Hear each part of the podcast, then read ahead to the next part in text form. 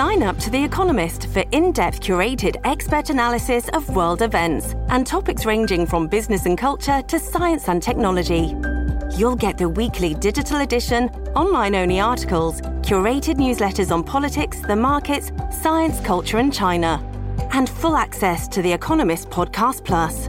The Economist is independent journalism for independent thinking. Go to economist.com and get your first month free. Hello, everybody. This is Marshall Poe. I'm the editor of the New Books Network. NBN listeners like to read books and buy them. So we thought we'd tell you that right now, our friends at Princeton University Press are having a remarkable site wide sale. You can get 50% off books, including ebooks and audiobooks, with the code 50, F I F T Y, at checkout until May 31. You can save some real money on Princeton University Press books. I encourage you to go there and check it out.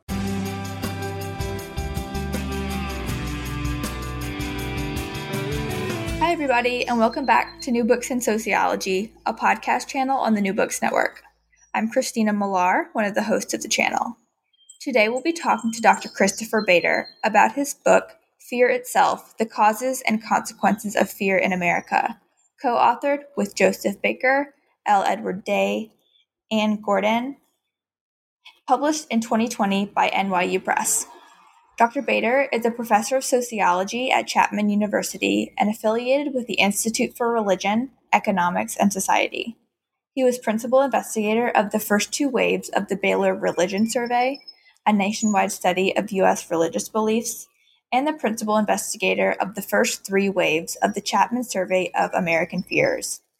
He is associate director of the Association of Religion Data Archives the world's largest archives of religion survey data. Dr. Bader has been studying paranormal beliefs for over 20 years and has expertise in religion, the paranormal, and fear. Chris, welcome to the show. Hi, thank you for having me. Yeah, so can you begin the interview just by saying a few words about yourself? Sure, I think you covered it fairly well in that intro, but uh, my name is Chris Bader. I am a professor of sociology I've been uh, a professor now for about 15 years and have an interest in all sorts of uh, research projects survey survey research ethnographic research field work. I try to use a, a, variety of different methods in the work that i do. Sure. So how did you come to write this book and what inspired you to um, begin this study in this book? Sure. It has sort of a strange origin which is um, when i was um, in in college, actually, at the end of my undergraduate career and before I started my graduate studies, was the time at which the United States was undergoing um, something known as the Satanic Panic. I don't know if you've heard of that or not, but yeah. um, it was a period of time in the late 80s and 1990s when there were claims that secretive underground satanic groups were um, were killing people and um, erasing their memories, and it was a, a major panic in the sense that it actually um, involved mainstream authority that figures. Police officers social workers therapists started to buy into these claims and it started to have real widespread effects on society before it sort of petered out in the late 90s that fascinated me because i was able to see it firsthand. I lived in a town where a major case um, related to uh, the satanic panic happened and that led me to be interested in fear and panic throughout my career. And once I had a chance to develop a survey, I that interest came back to the fore, and I decided to propose a survey of fear. Sure. So, tell us about the methods that you use to um, to conduct the research that you talk about in this book. Sure. It's um, there's a variety of methods used in the book. The the fear survey itself, which the majority of the quantitative findings are drawn from, is called the Chapman University Survey of American Fears, and that is a survey uh, data set that is collected every year uh, from a representative sample of the adult U.S. population. And um, that survey includes a variety of items. It has background characteristics on, of people, so we can find out their educational level, their religion, other background characteristics. And the majority of the content are a large uh, collection of items that are related to fears. Essentially, in a nutshell, it's asking people, Are you afraid of this? How afraid are you of that? And there's over 80 different fears that we ask about. Um, in addition to the survey data, which is certainly the the main underpinnings of this project, We also engaged in ethnographic research. By we, I'm, i mean myself and my co-authors. We went to UFO conventions. We spent time with preppers, um, and we've also engaged in focus groups with people where we ask them about their fears and how those fears affect their lives. So it's a, a variety of different methods that went into the book itself. Yeah. Um, so, what was the experience like of conducting this research, especially the ethnographic part? Because I imagine those are really interesting places to go into. So, what was your experience like, and how did you sort of gain the trust of your participants? Sure. Um, that uh, it, it, was it was a very interesting as as you as you imagine that uh, the UFO conventions were really a fascinating place to uh, to study conspiracy theories. Um, I think we've we found, um, and this is not just in this project, it's been in all the research, ethnographic research that I've done and Joseph has done, that uh, we have always focused on being open and honest with people about why we're there. We never claim to be anything but sociologists who are, are studying are studying the belief system of whatever group that we're uh, engaged with, but also frankly, I think that people uh, see our genuine enthusiasm. I'm excited when I'm at a UFO conference. I can't believe my luck that as a academic, I get to study a setting like this, and that oftentimes enth- enthusiasm and um, honesty about your motives, and also at the end of the day, I've always been careful with every field work that project that I've done that I never say anything um, that would embarrass the people that I study. I'm not trying to make fun of them, even though they have beliefs that a lot of people don't accept. Mm-hmm. Yeah, absolutely. Um, I think that's crucial when studying any sort of marginalized population um, or you know understudied population. Um, but jumping right into the book's content, just broadly, what are some of America's greatest fears? Sure. I, th- I, think it's really important to make a huge caveat here um, that um, obviously we are in the midst of a major fear-inducing uh, event right now, which is the which is the pan- the COVID pandemic. And um, I want the listeners to be sure to understand that that this the last survey that was conducted that is a part of this book project was conducted well before um, COVID was even on people's minds, and mm-hmm. so uh, that is um, going to make the next round of surveys that we do extraordinarily interesting. But um, it, what we've found is that the number one fear of Americans over many waves of the survey pre-COVID was corrupt government officials. That um, mm-hmm. seems to be one fear that people are united about, uh, whether they are liberal or conservative. Um, they agree that our government is corrupt, and nearly three fourths of Americans are afraid of the um, the outcomes of having a corrupt government. Um, other than that, things that sort of round out our top ten, meaning things that the largest percentage of Americans indicate that they are afraid of, are issues related to the environment, like the pollution of our oceans, rivers, and lakes, pollution of drinking water, um, extinction of plant and animal species.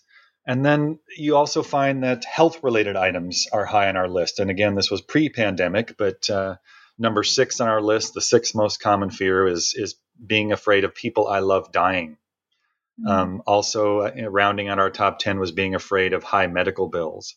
So, uh, government corruption, pollution, and um, health related issues generally are in our top 10 and um, what we're going to see in the near future we, i am having a hard time predicting although pandemics will clearly jump up the list. Yeah it'll be really interesting to see how that affects findings over time.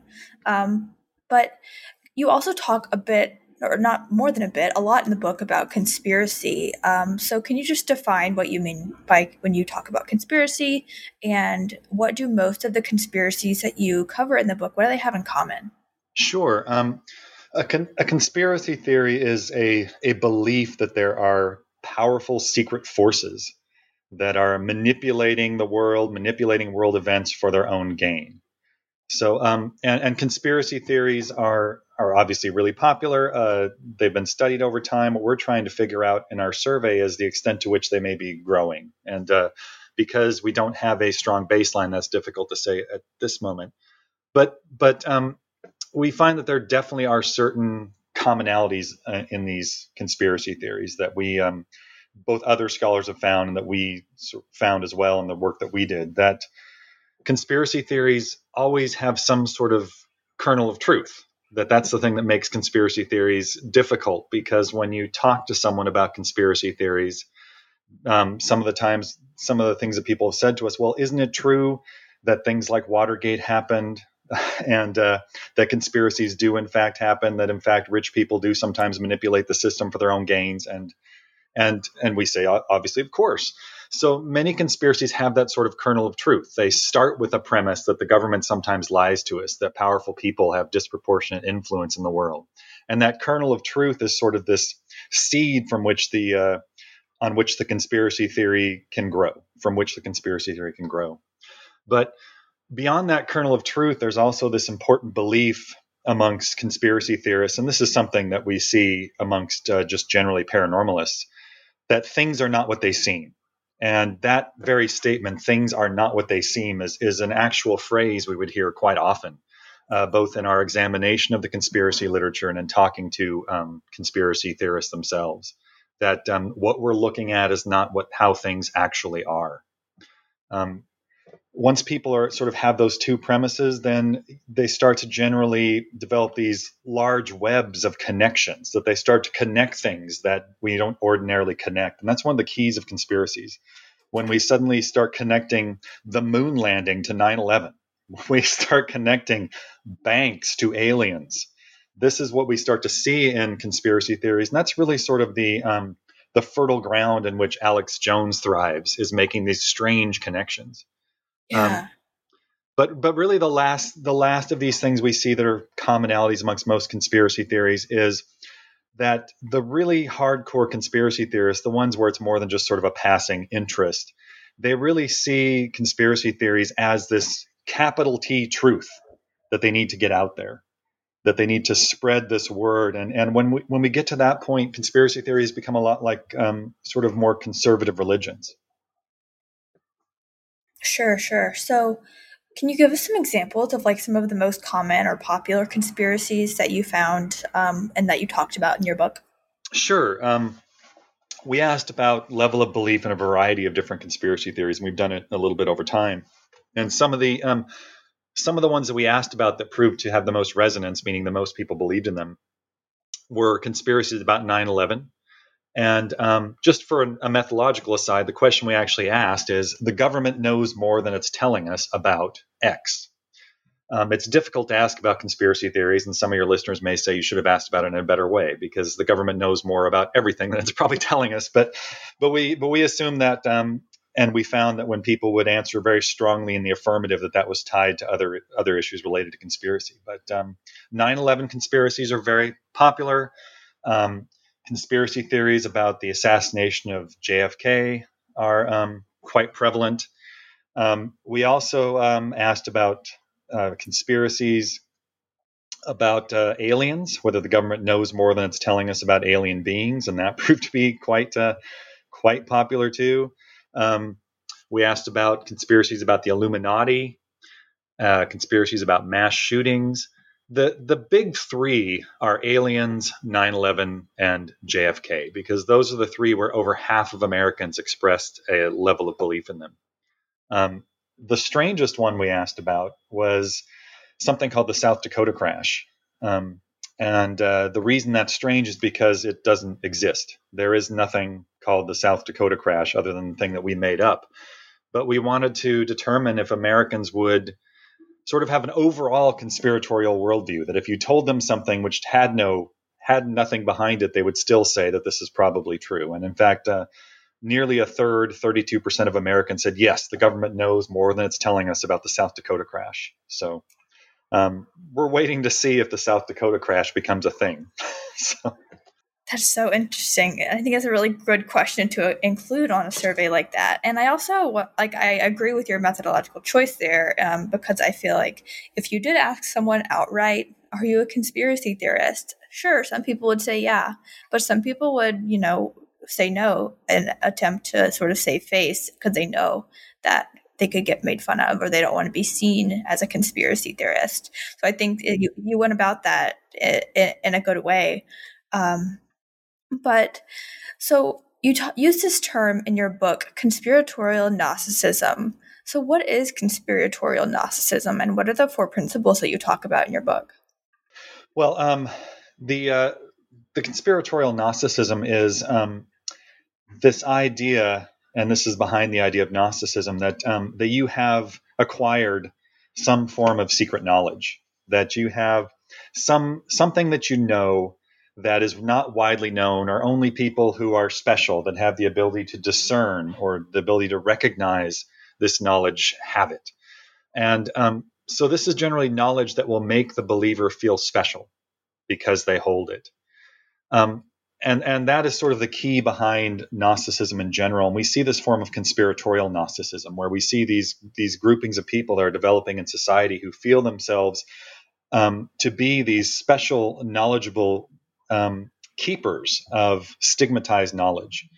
And that's a key part of conspiracies is this idea that um, that this knowledge is stigmatized, that um, that people who hold conspiracy theories, the real diehard conspiracy theorists, sometimes feel that they are special or unique because they are promoting material that the mainstream institutions such as science and government don't want you to know or view as illegitimate. Um, mm-hmm. So, um, but the four the four principles we talked we already discussed this with conspiracy theories. These four kind of similarities. Mm-hmm. The idea that once someone holds them, that they um, that they will tend to believe that things are not what they seem and develop these large webs of connection with other things. Sure, sure. Yeah, and this next point, um, you argue that there's been a proliferation of conspiracies, uh, and that's something that I found really interesting. So, like, why do you why do you think that conspiracies have become more common?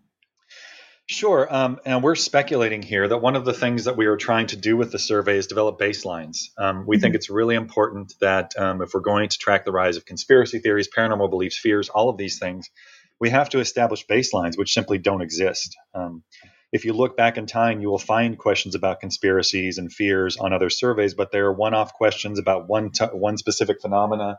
They're only they were only asked in a particular year the reason I'm making this point is that we are speculating here about conspiracies because we're just we are at the start of this project, not the end. But in the few years we've asked about conspiracies, we've seen both the percentage of belief in each conspiracy rise and the percentage of Americans who believe in at least one of them go up, and that's important. That um, that Americans tend to have um, with regards to both the paranormal and conspiracies, sort of a particularistic skepticism, we call it that um, this is when you talk to a relative um, about UFOs and they say, no, UFOs, that's a stupid idea. Let me tell you about the ghost that I saw in the house. That's particularistic skepticism when people will um, maybe um, decry some beliefs but strongly focus on others. And that's what we're seeing with conspiracy theories more and more is that people will strongly buy into 9 11, even if they think JFK and moon landing conspiracies are silly. And um, in that rise that we've that we've seen in the last few years, we believe a large part of it has to do uh, with the rise of what we call narrowcast media and focused media. The um, the one of the downsides of uh, of the internet is that it's very smart. Um, and if you start searching for something, it will start showing you things like the things you have searched for. And that's good in some ways. It's bad for conspiracy theories because once you start searching for evidence that the moon landing didn't happen, then you're going to start being fed websites which further conf- confirm that view that you already have. And um, what we're seeing is these information silos that are developing on the internet. Uh, this is well recognized in research on things like Fox News, et cetera. But we're seeing it with conspiracies as well, where it's getting easier and easier and easier for people to put themselves down a rabbit hole that they will never emerge from. Mm-hmm. Are there particular demographic characteristics that predict belief in conspiracies, or is it sort of across the board? Um, what we find in general is that conspiracy theories are, and this is not just simply our, we've confirmed this with our research, but other mm-hmm. scholars have, have recognized this before, that um, there's high levels of conspiracy beliefs or higher levels amongst people without social power. So people with mm-hmm. lesser levels of education, lesser levels of income, are people who tend to believe, are uh, more likely to believe, or have stronger levels of belief in conspiracy theories. And to be clear, um, neither uh, neither myself and my co-authors or other researchers we're, we're not making an, a, a, stupidity argument. I hate those th- sort of arguments when we say someone believes in X because they have a lower level of education. Um, I think what's going on here is that if you have a lower level of income and education, um, you have less power um, or control over your life events, meaning you have less um, social capital, you have less literal capital to protect you against events, and therefore your future is more uncertain. And uh, we definitely have seen from both our research and others, that conspiracy theories are strongly related to uncertainty. The less certain you are about your own future, the more control you tend to ascribe to other people. Mm-hmm. Yeah. And yeah, um, I like the distinction you made about um, less social power versus just less education because I could see how it could be really easy for someone to fall into the idea of these people believe in conspiracies because they don't have a lot of education. But the distinction with social power is is an important one to make. Um, and then I want to shift a little bit to talk about some of the um, the other topics in your book. Um, so, what is a doomsday prepper, and can you talk a little bit about the prepper communities that um, you and your co-authors studied? Sure. Um, a doomsday prepper, or um, oftentimes they'll just call themselves a prepper. They oftentimes don't add that mm-hmm. doomsday to, the, to themselves. Are, are groups of people who believe that a catastrophic disaster is likely to occur in the future, and um, they make active preparations for it. So it's those two phenomena believing that a disaster is going to occur in their lifetime, and then not just believing that, but actively preparing for it. So they are not simply putting their heads in the ground and saying, This is going to get me. They're saying, I'm going to face this disaster and I'm going to come through the other side. And I'm going to do it by stockpiling food, ammunition, and other supplies. They they actually have a term for this: beans, bullets, and bandages. that uh, mm-hmm. I'm going to store food, I'm going to protect myself, and I'm going to be able to um, help myself medically and my family members if I need to. So they they make these plans. Oftentimes, they have um, this more serious preppers, and you can think of preppers sort of like a lot of belief systems on a scale.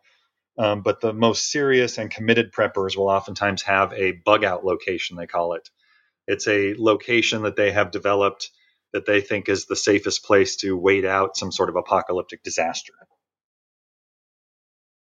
Sure, sure. Um, and are there like typically large communities of preppers, or are they more? Do they more operate on an individual basis? Well, it's it, it's a little bit of both. That um, preppers get together for different sort of conferences and um, workshops related to prepping in very large groups, and sometimes we'll have campouts. And we talk about one of those um, prepper meetings in in the book. That was my colleague Ann Gordon, who is an expert on on preppers and um, disaster related beliefs, who actually went and spent some time at one of these these meetings. Really interesting stuff. Um, so they will get to get they, they are not isolationists in the sense mm-hmm. that uh, they're they're hiding from other people. They will get together they're quite active in sharing information with other preppers um, but they they do definitely believe that when the time comes when uh, the the great disaster comes that they will need to fend for themselves. So it's it's a strange sort of mixture. These these are not people hiding in their house right now. They're oftentimes very very active and and and um, exchanging information with other people, meeting in person to exchange information and buy supplies. But they will sort of hunker down by themselves, oftentimes with only their family unit when a disaster comes. Are preppers? Um, is this phenomenon related to conspiracies in any way? Um, it can be certainly that um, that some uh, some preppers do show a tendency to believe in conspiracies because there's there's these packages of things that go together, and obviously conspiracy theories and apocalyptic ideas about the end of the world, sometimes religious ideals, they can all come together. And um, what uh, Dr. Gordon found is that some preppers were were very secular, um, some were very religious, and they had both conspiratorial beliefs and apocalyptic beliefs about the end of the world. That they believed in conspiracies, for example, about an antichrist arising, and that antichrist would cause different bad things to happen, which would lead to the end of the world. So I wouldn't say we should not assume that a prepper in in and of itself is is or is going to be a conspiracy theorist, but we do find a lot of conspiracies amongst preppers. Mm-hmm. But we find a lot of conspiracy theories amongst the general public as well. Sure. And jumping back a little bit to our conversation about conspiracies, um, do, do are communities forming around different conspiracies, and what do those communities look like? Um, well, communities in, in the um, in the loose sense that mm-hmm. um, that uh, there are many, uh, well, or there there were before uh, we started social distancing, many many conferences related to different conspiracies. Uh, there's certainly different um, different books and websites devoted to certain uh, conspiracies. So so definitely there is are these communities that develop around these belief systems online. They're not especially strong communities because most people who believe in conspiracy theories, that's part of a wider belief system in a whole host of other things, such as aliens and um, other conspiracy beliefs. So they, they don't tend to make as strong a community as um, as other forms of belief. They certainly are not conspiracy groups. Certainly are not of the strength of religious organizations. Sure, sure. And I want to move next to um, a broader question that you talk about in your book, and a more uh, a question that's more connected to social theory is what social forces are shaping fears, um, and that can be fear in conspiracies, fear of crime, but like in general, what social forces um, do you notice, or do you are you arguing shape the fear of um, these specific things you talk about? Sure. Um, there now, the, uh, as you just mentioned, that there are certain forces which shape certain types of fear. The fear of crime is an area which is somewhat unique in that there are certain things that that affect fear of crime that don't don't affect others. But um, but in terms of general social forces, there's a lot that um, sociologists would recognize when it when it comes to uh, anomie that's related to to fear that that we see um, fear generally rise in times of great uncertainty when we um, do not know what is coming next when we feel uncertain about our futures we find that fears um, tend to rise that there's a strong relationship between feelings of uncertainty and fear of all kinds. Even things that you might think of more as phobias like uh, like a fear of the dark. But um, other other forces that we we find that um, that definitely have an impact on fear are again this idea of, of social capital that uh, people who have lower levels of social capital have greater levels of fear so any any time where we see some sort of economic catastrophe like we're facing right now where large swaths of people are going to be faced with a level of economic uncertainty that they have not faced before or is greater than they've faced before we should expect fear to go up and um, we don't want to be right. I, I, want to be clear about that, but we expect that fear levels will have skyrocketed by the time we do our next survey. But um, another force that that definitely influences fear is is the media in different ways. That um, and we I can talk about that in more length if you want, but the media plays a very large role in in, in perpetuating fear in certain ways. Yeah, so talk about how the media perpetuates fear of crime and fear of terrorism. Sure. Um, uh, the the way that the media sort of um, exacerbates our fears is that uh, that the media always shows us the worst that is going on, and if not the worst, certainly the most unusual. And it's a difficult issue because we can't we certainly can't blame the media for doing this. This is not an attempt to to uh, play the blame game here, but um, but the fact is, is that news is only news because it is different. And we know as news consumers that we don't pay attention to a story that appears, whether online, in our social media feed, or a newspaper, or the television, if it is just reporting on the everyday. Um, the, I joke with my students that you will never follow the link on a story that says that um, two drunk men got into a fight over football at a bar. Um, because that is common. That is every day. There's nothing particularly unusual about that. It's stories we've heard many times, but we will click on the link when we see a story about some horrifying serial killer. And the problem is the problem with that is that generally um, people believe when they've seen a story online that that is an indicator of commonality when it's actually an indicator of rarity and that's what we hope to try to educate people on which is surprisingly most people when you ask them about this they're not aware of it that um, they, that the average American believes that serial killers are uh, that serial killings are growing dramatically over time, and they are in fact plummeting dramatically over time. But over the last few decades, we've had an increasing focus on serial killers, um, both in popular media and in news coverage, and on the various documentaries about them. And the problem is, is that strange coverage, unique and particularly horrifying events draw our attention and that's not surprising. And it's our fault that we like to see that stuff, but the media also knows what to give us. The problem lies in how we interpret it, that we interpret the fact that we're seeing a serial killer as a sign that our neighbor is probably one. When really, if you're if you're viewing serial killers, if you're watching, I don't know what Discovery uh, um, Discovery Channel all day, and they show you ten serial killers, just watch out for those ten people. Those are the ten people that are all the serial killers running around right now, and that's that's what you need to worry about. And so that's it's a real issue for I think communication scholars, for media scholars to determine how can we get that message out there because this this rarity effect of the media really does exacerbate fear greatly. And does it work the same way for like acts of terrorism?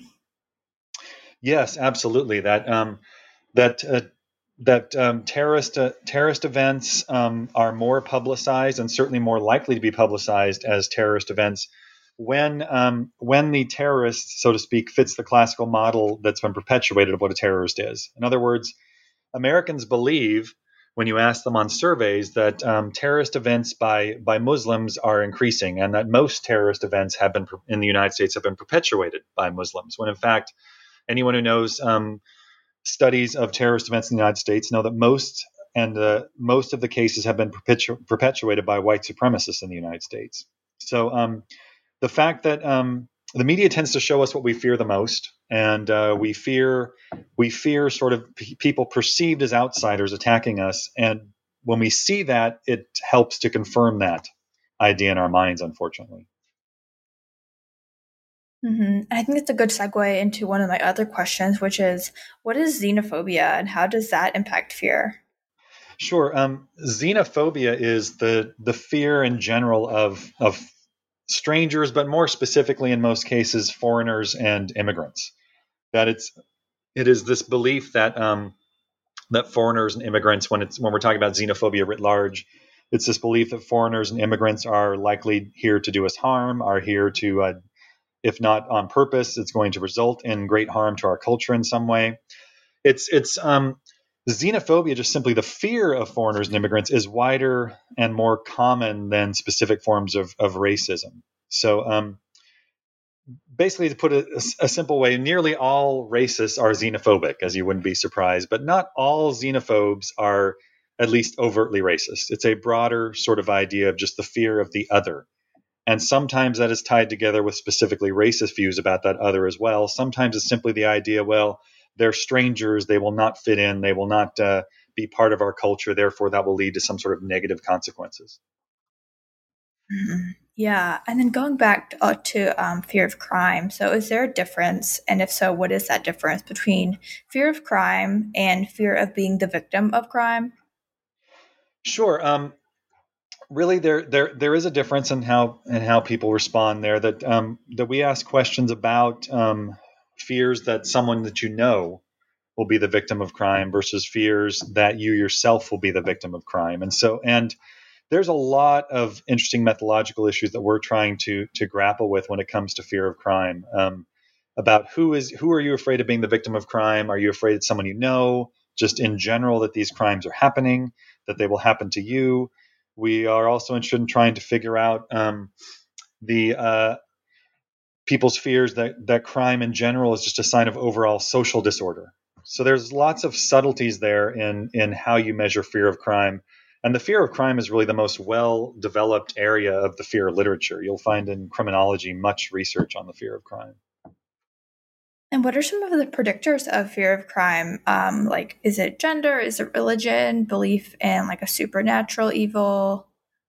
Um, all, all of those things actually mm-hmm. that we find that um, that women are more afraid of crime than men um, in general that um, there are some interesting religion effects that in general if you go to church if you're attending church services that is a that generally is related to feeling lower levels of fear there's something about attending services with other religious people that seems to promote some feeling of comfort that reduces fear but if you believe in the idea of a supernatural force of evil, in other words, what I mean here is if you believe in the United States of the of in Satan, in uh, demons and devils, that was related to strongly um, higher levels of fear of crime. That basically uh, people believe that the devil literally is motivating people to to engage in crime. Um, there there are um, younger people, surprisingly. Um, and we found a lot of effects where younger people were more afraid of a variety of things, and we sort of expected that older people would be more afraid, but younger people are more afraid of crime. Um, and watching TV, uh, this sort of confirms what we've been talking about with media effects that if you're watching a lot of TV, that tends to lead to a very strongly and sharp increase in your fear of crime. Because if you think about it, if you're watching watching TV, particularly your local news or um, one of the one of the news stations like MSNBC, Fox News, whatever, you're probably going to see during the course of the day the, whatever crime is happening in the area, and that will increase your your level of fear. Mm-hmm. Yeah, so we've talked about a number of different types of fears, ranging from conspiracy theories, which I argue would have an element of fear, um, to preppers, to fear of crime.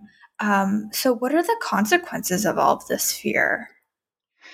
Yeah, unfortunately, the uh, the consequences of fear are are, are widespread, and they are uh, they're they're kind of bad. That um, and this this is where it's really important to um, to uh, make the caveat of when when the research was conducted. One of the things that we find, and this is again not just not just our work, but the work of others scholars who have researched fear, is that when people are very afraid, that tends to lead to social isolation, and that is um, and that generally has negative consequences for people, which is a strange thing to say because right now we are talking about the great benefits of social isol- isolation given the unique circumstances we're in of trying not to spread a virus. But in general, um, when you are afraid, you will isolate yourself from other people. And um, that isolation can lead to very bad physical and mental health consequences. There's really interesting research uh, about fear of crime amongst the older population that that finds that um, when older people tend to be afraid of crime, they will retreat from their neighborhoods, and this will literally lead them to walk around less, exercise less, talk to other people less, and this will cause all sorts of, of negative consequences.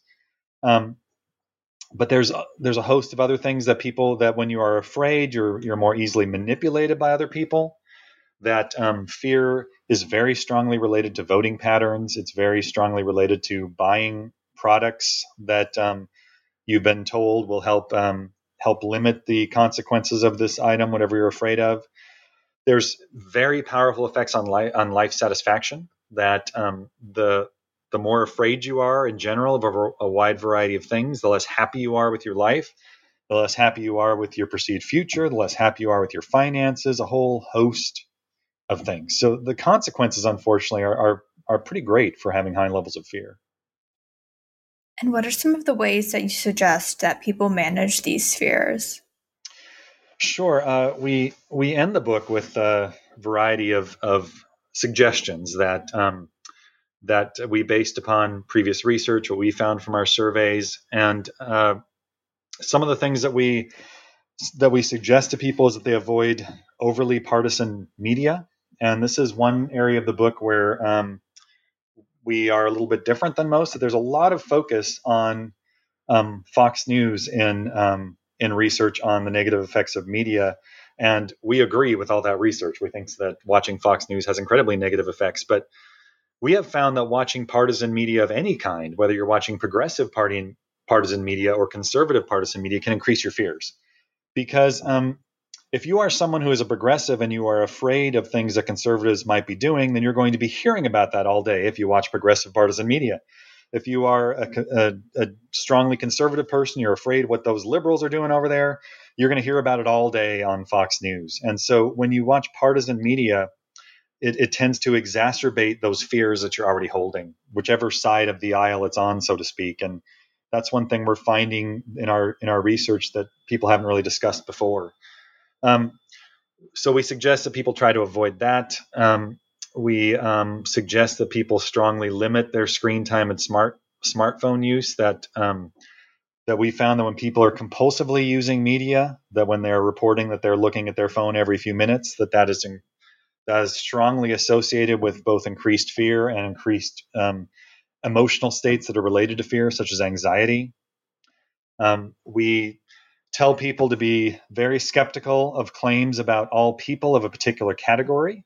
That um, that when you hear someone making a claim that all immigrants are are bad because of X, all uh, of of Muslims are bad because of X, we tell people they should be skeptical of all such claims. That um, unfor- that should obviously be something that that uh, sociologists well know, but something that we want to try to put out in a book that we hope has a more general audience. Um, we uh, tell people that if they can, that um, they can try to face their fears. That if you have limited exposure to the things that you're afraid of, depending on what we're talking about, uh, that can help with your fears. Um, and we have a number of other suggestions, such as that we've already talked about, that we we really are trying to stridently hit throughout the book. that um, that people remember that the media always shows you the most unusual aspects of humanity. That the media will never show you the commonplace because it would not get our attention, and the media needs to get our attention. And um, that's something that I know I've been harping on here, but it seems to be the biggest issue that we need to teach people about the media. We will never change people's desire to see the strange and unusual. We will never change the media's desire to show it to us. All we can change is how people understand what they're consuming. Um, and uh, we we talk about ways that people can recognize conspiratorial thinking when they see it, and um, ways that they can try to uh, be vigilant about attempts to manipulate them uh, via their fears. Mm-hmm. And then thinking broadly about the research that you conducted for this book, um, what surprised you the most about the research process and your findings? Sure. Um, some of the things that surprised us the most, and um, I think that some of these surprises came about because of the broad scope of items about which we were able to ask. That with a focus, with this survey having a focus on fear, we devoted a large amount of the content to people's fears, whereas in previous research, questions about fears were very limited, sometimes two or three questions on a survey that was about something else. And so that allowed us really to move beyond individual areas that have been studied um, by other scholars before, such as the fear of crime, into a broader focus on fear in general. And some of the things that really surprised us, and and I would have, if we had done this uh, interview before we conducted the research, I would have made a prediction that would have been incorrect. That I would have expected that um, older people would be less less more afraid of everything. That um, there's been a host of research showing um, the fears of older people, and with older people having um, more vulnerabilities and certain characteristics, we would expect them to be more afraid. But we were we're finding over and over again, regardless of type of fear, in most cases, that younger people are more afraid. That um, and we think this goes back to the idea of, of um, uncertainty. That younger people are less um, comfortable with their economic circumstances in general, less certain about their job prospects in the future, more likely to be unemployed. Um, and these types of things that younger people face seem to lead to higher levels of fear, and that was very surprising to us. We expected to this to be a, basically the story of the fears of older people, and it turned out not to be that way. Not only are the young more afraid, it's one of the key indicators of fear is how young you are. Um, the other thing that really surprised us is um, that the effects of some forms of religion, particularly church attendance, was curvilinear. We found curvilinear effects that we didn't expect. Um, and uh, curvilinear in the sense that basically people who are certain, again, going back to this idea of how important uncertainty is for fear, are less likely to be afraid. Um, so when we're thinking about a religious person uh, or your personal religiosity, you could be certain in one of two ways. You could be absolutely certain that God not only exists, but exists in a certain form.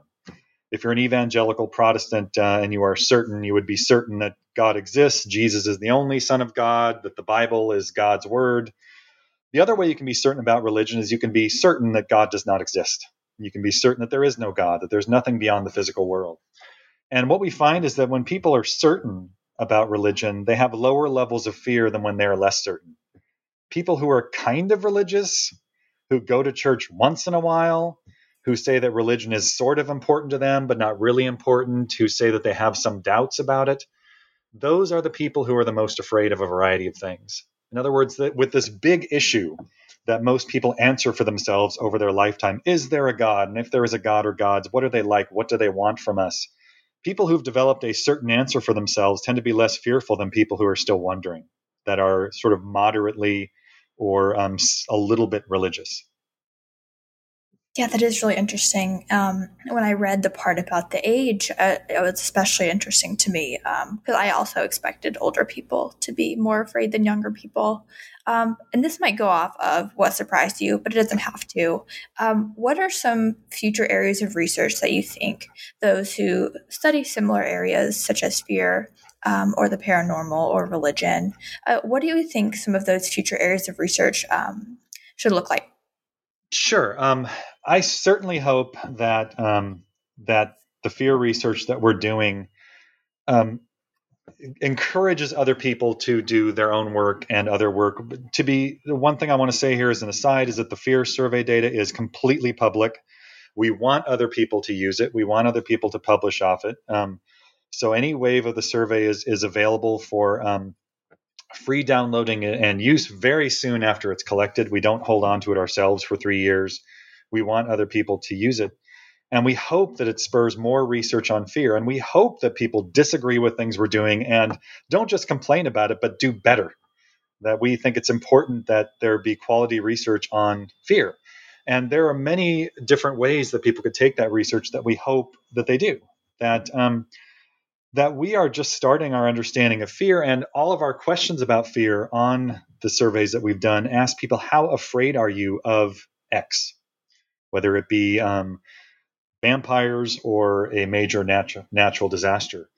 We um, we don't have the room on the survey with the the vast number of items we're asking to ask other questions which are very related such as how likely uh, are you to think that x will happen in other words, a large part of fear may have to do with how likely you are to think it's going to happen to you. Um, we also um, don't have the space to ask on our survey, given all the other things we have to ask about. How bad would this thing be if it happened to you? How um, how would you rank order these fears in, in in terms of the thing that you personally think would be the worst to possibly happen to you? Uh, so ideas of how likely something's going to happen, which is something that the, the research on the fear of crime looks at, how terrible it would be if it did happen. All of these are issues that could be expanded in, in the, the research on, on fear. And this, this uh, survey is also cross sectional, it's a different sample every time. So, one thing that is missing from this research and will never be in this particular research project is the um, idea over a period of time how someone's fears affect them and how a particular type of fear rises or falls within the same person based on world events and how how fear at time X influences behavior at time Y. Those are questions we can't answer and we hope other scholars with an interest will step in and do some related research. Yeah, it sounds like there's a lot of room for sort of building off of this project in different directions. Um, but go ahead. Sorry. No, I was just going to say that I was just going to say that um, that I really view research as someone's got to go out there, and by this I mean all of us, and just just make an attempt, and that's what we're doing with the fear survey. And we don't think that we're right. We think we're we're making an attempt. We are trying to ask about fear in the way that we can with the resources we have in the best way that we know how. And rather than have people convinced that we are correct, uh, we just want people to do good research, which means find where we're wrong and do it better. Yeah, absolutely. Couldn't agree more. Um, but we've taken up a lot of your time today. Um, but I do want to ask you our final question that we always ask guests on the New Books Network, and that is, what are you working on now or next? Sure. There's there's a couple of projects that I'm working on now. Uh, one is uh, myself and one of my co-authors, Joseph Baker. We've written books on paranormal belief, and uh, we're expanding that research to look at paranormal beliefs around the world. Uh, we're very interested in paranormal beliefs because they appear to be something that steps in as conventional religion starts to sort of wither a little bit. That um, as people become less likely to e- exhibit a particular religious identity, saying that you are a Christian, saying that you are um, a type of Christian, whatever, they um, they don't tend to become atheists. What they tend to do is they tend to start developing other beliefs that are not um, related to religion, but not explicitly religious or outside of religion altogether. So we're we have seen in the United States um, a rise in paranormal beliefs that is tied to a diminishing of conventional religion in the United States, and we um, want to expand our research to other nations where um, where we can sort of test those propositions and see if it's working in the same way. Um, also, I'm uh, working on a project, just the very beginning stages, about the negative consequences of nostalgia, um, in the sense that um, there's a, per, a persistent belief amongst people that the world was better, particularly amongst people in, in um, who have more social power, that the world was better um, in previous decades. It was safer. People were friendlier to each other. Um, there was less. There was less crime. People had more stable futures there's all these ideas that we have where we sort of idealize the past or certain segments of the population uh, uh, idealize the past and i believe that that um, that tendency can be pretty toxic that if you look at um, examples of uh, of both social movements and political movements which have had negative consequences, they oftentimes are movements that are based on the idea of things used to be better. We need to stop these people from coming in. We need to stop this change in society where we accept certain groups because it was better back in the day. And uh, I'm trying to uh, work out some survey survey items and some ethnographic research, which would allow me to get to this idea of nostalgia and figure out its ultimate consequences for how people vote and how people live their lives. Yeah, those sound like great projects. Uh, where can listeners find you online to learn more about your work and this book? Sure. Um, that uh, I publish under Christopher Bader. There's a lot. There's a surprising number of academics with the name Chris Bader. So um, if you look up Christopher Bader, you'll see the things that I've published and the books that I've written. Um, I am. Um, this is a sign of my age, I guess. I am not on Twitter or Instagram yet, although my co-authors have been bothering me to do it. So I'm not uh, widely available online, but I do. Um, I am the associate director of a major data archive called the ARDA, T H E A R D A dot com, and that is uh, a website that people can go to um, where it's focused on religion, but we gather data sets. As long as a data set has a single question on religion, we will include it. And so there's a huge host of data sets that um, sociologists who are working on their master's or dissertation uh, projects could go there and find for free data sets that have already been cleaned that they can download and uh, and explore for potential dissertation or theses ideas. Yeah, those sound like great resources between the public data that you have for that the, uh, the fear survey and the data archive you just talked about. So that's awesome. Um, so, again, this has been an interview with Dr. Christopher Bader, author of Fear Itself Causes and Consequences of Fear in America, co authored with Joseph Baker, L. Edward Day, and Ann Gordon. Christopher, I want to say thank you again for being on the show today, and I really enjoyed chatting with you. Thank you. I appreciate it. That was that was a fun interview. Yeah, well take care. All right, you too.